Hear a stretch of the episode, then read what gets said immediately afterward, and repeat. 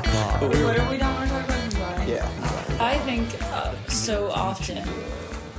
You know, I used to think it really like once every day, but it slowed down a little bit. But I used to think, wow, it's so amazing to be alive at the same time as Bob yeah, Dylan. Yeah. It's like being alive during the time of Shakespeare. I mean, I feel so lucky. Yeah. It's so cool. I just immediately walked in because I was three songs late, and I was and the doors were opening, and I just immediately started sobbing basically, and then I was standing in line waiting for the seat. But yeah, it was.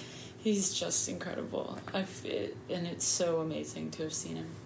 But not not only that, but like it's so cool that he's maintained like his uh, whatever through really strength of will. I was thinking how inspiring it is that through strength of will, he could have easily gotten fed up or jaded or you know like whatever, like disappeared. And it's such a incredible gift to everybody that not only is he playing, but that he's maintained his mythology and his kind of stature at such a level that we can go see him in this incredible place because so many old greats you know you, you have to go see him at either the county fair or this or some really shitty SoFi shitty room or, SoFi or, Stadium. or a shitty little room you know i mean Yeah. like how many legends are you seeing play in the jam and java Right. and it's just like depressed you know it's like it's not we, we don't blame them but No. it's, it's more but it's a real testimonial to his kind of kind of i don't know the, it, you know you, you just it's really impressive It gives hope to every performer. I would like. I, I should think.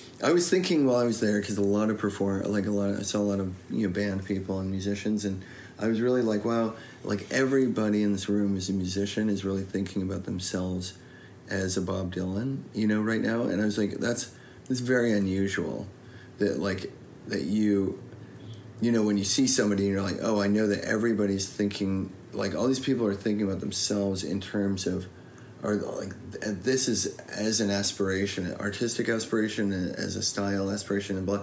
And typically, as people who were raised in punk, you think of yourself as a competitor. Hmm. You know, you're Yeah. kind of like, oh fuck this. But you know, this because- guy's like the north star for everyone yeah, up there above in the firmament.